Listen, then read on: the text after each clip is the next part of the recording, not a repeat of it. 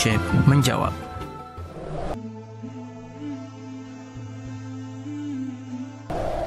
Ayo gabung program wakaf tanah dan bangunan Al-Bahjah Buyut. Hanya 200 ribu per meter. Mengambil wilayah kepemimpinan di kampung dari kalangan orang-orang di luar agama Islam. Ini bagaimana hukumnya? Jika engkau bermuamalah dengan mereka tidak apa-apa. Bertetangga dengan orang-orang di luar agama Islam tidak apa-apa. Memang sayokianya muslim dengan non muslim ya memang harus hidup rukun, berdampingan. Dan kami pastikan, kami yakinkan ajaran baginda Nabi Muhammad Sallallahu Alaihi Wasallam santun, lembut, penuh dengan rahmat. Tidak ada istilah radikal. Terorisme itu adalah jauh dari ajaran baginda Nabi Muhammad Wasallam. Dengan orang kafir kita wajib berbuat baik. Jika orang kafir tadi itu adalah mau meninggal karena tidak ada yang biayain karena sakit atau tidak ada yang dimakan, wajib kita memberi makan kepada mereka. Selain kafir har, harbi, kalau kafir harbi memang tidak perlu kita mengasihi mereka. Kafir harbi itu orang kafir yang sengaja memerangi kita. Tidak ada perlunya kita berkasih sayang dengan mereka. Kenapa? Kalau kita berkasih sayang dengan mereka, ketahuilah di saat mereka dikasih sayangi, mereka akan balik saat itu menyerang kita. Itu kafir harbi. Kafir yang memerangi kita.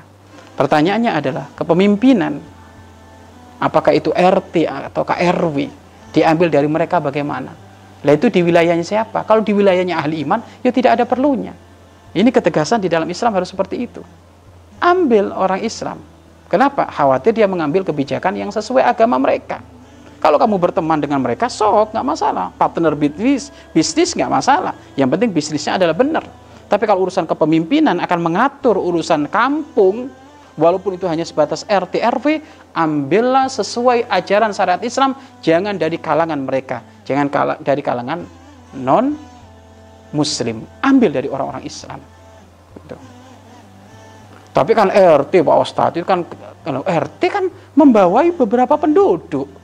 RW membawa beberapa penduduk akan mengambil kebijakan di luar agama Islam nanti. Maka jangan gitu. Walaupun dia baik kayak apa pun jangan sudah nurut dengan syariat Islam.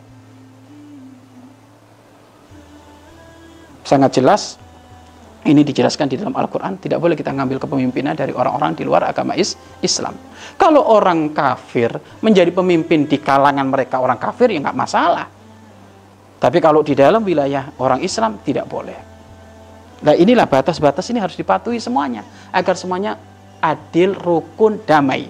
Tapi kalau batas-batas ini tidak dipatuhi, amburadul, akan terjadi pendoliman. Akan terjadi pendoli, pendoliman. Maka dari sini tidak boleh mengambil wilayah kepemimpinan dari orang-orang di luar agama is Islam untuk menjadi pemimpin orang Islam. Nggak boleh. Tidak boleh itu disepakati oleh para ulama. Tidak bo tidak boleh. Bahkan seseorang mencalonkan jadi pemimpin mula-mula itu tidak boleh. Akan tapi kalau ternyata kandidat yang bakal menjadi pemimpin orang Islam itu kok ternyata ada orang kafir, maka wajib orang Islam mencalonkan dirinya untuk menjadi pemimpin. Kan kepemimpinan yang diminta itu kan nggak boleh. Kalau saya tiba-tiba ujuk-ujuk pengen jadi bupati itu nggak boleh. Akan ditumpahkan oleh Allah segala beban amanah. Tapi kalau dia dipilih oleh Allah, kalau dia dipilih oleh oh, dipilih oleh rakyat, dia tidak mencalonkan diri tiba-tiba dipilih oleh Allah, oleh rakyat, maka Allah akan menolong dia. Tapi kalau sudah dia memilih, nih calon yang adil, nih calon yang jujur. Oh nanti akan ditumpahkan oleh Allah segala beban mikir negara, segala beban mikir rakyat itu. Akan tetapi mencalonkan ini tadinya nggak boleh, tidak dianjurkan. Akan menjadi dianjurkan kalau ternyata kandidat kepemimpinan Islam itu bakal masuk orang-orang di luar agama Islam, maka wajib ada orang Islam mencalonkan diri ada di situ. Pemirsa yang dirahmati oleh Allah Subhanahu wa taala, maka jangan mengambil kepemimpinan di luar agama Islam untuk memimpin orang Islam. Itu adalah batas-batas yang semuanya harus kita jaga. Dan juga hal ini bukan ekstrim, karena kami juga yakin dan faham. Coba orang-orang di luar agama Islam, apakah mungkin dia ngambil pemimpin orang Islam? Nggak mungkin. mereka orang-orang di luar agama Islam, orang kafir kok.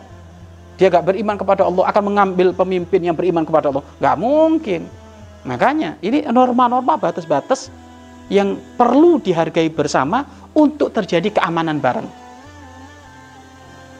Kemudian kalau sudah terlanjur bagaimana Pak Ustadz? Kalau sudah terlanjur ya segera dicarikan kandidat orang Islam. Kemudian mereka Pak Ustadz, mereka ternyata pakai kopiah.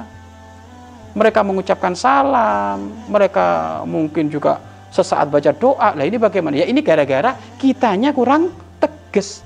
Akhirnya mereka loh mereka menjadi wong dia diangkat jadi pemimpin oleh orang-orang Islam. Tapi biasanya kalau kayak gini orang-orang Islam yang gaduh-gaduh ini. Masuknya wilayah liberal.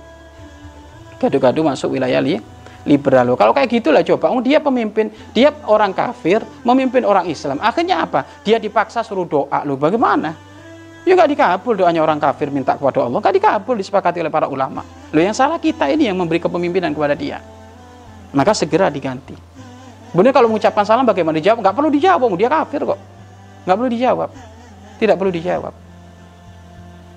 Lalu dia pakai kopiah loh. Kalau pakai kopiah itu kan itu kan atribut syariat Islam terserah dia. Sebenarnya kalau dia berpegang teguh kepada agamanya, dia tidak akan mau pakai atribut Islam, tidak bakal mau dia. Karena saya yakin atribut Islam di dalam agama mereka dilarang. Dilarang. Seperti hanya atribut mereka di dalam Islam juga dilarang. Ini batas-batas yang semuanya harus dipatuhi.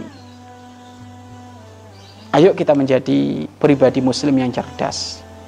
Jangan gara-gara nggak enak karena sahabat karib, teman dekat, akhirnya syariat Islam ditanggalkan akhirnya mikirnya hukumnya adalah perasaan. Karena teman dekatku sudahlah tak jadikan RT RW nggak apa-apa jangan. Kalau dia orang orang orang kafir jangan. Ambil wilayah kepemimpinan dari orang is Islam. Itu sepakat para ulama.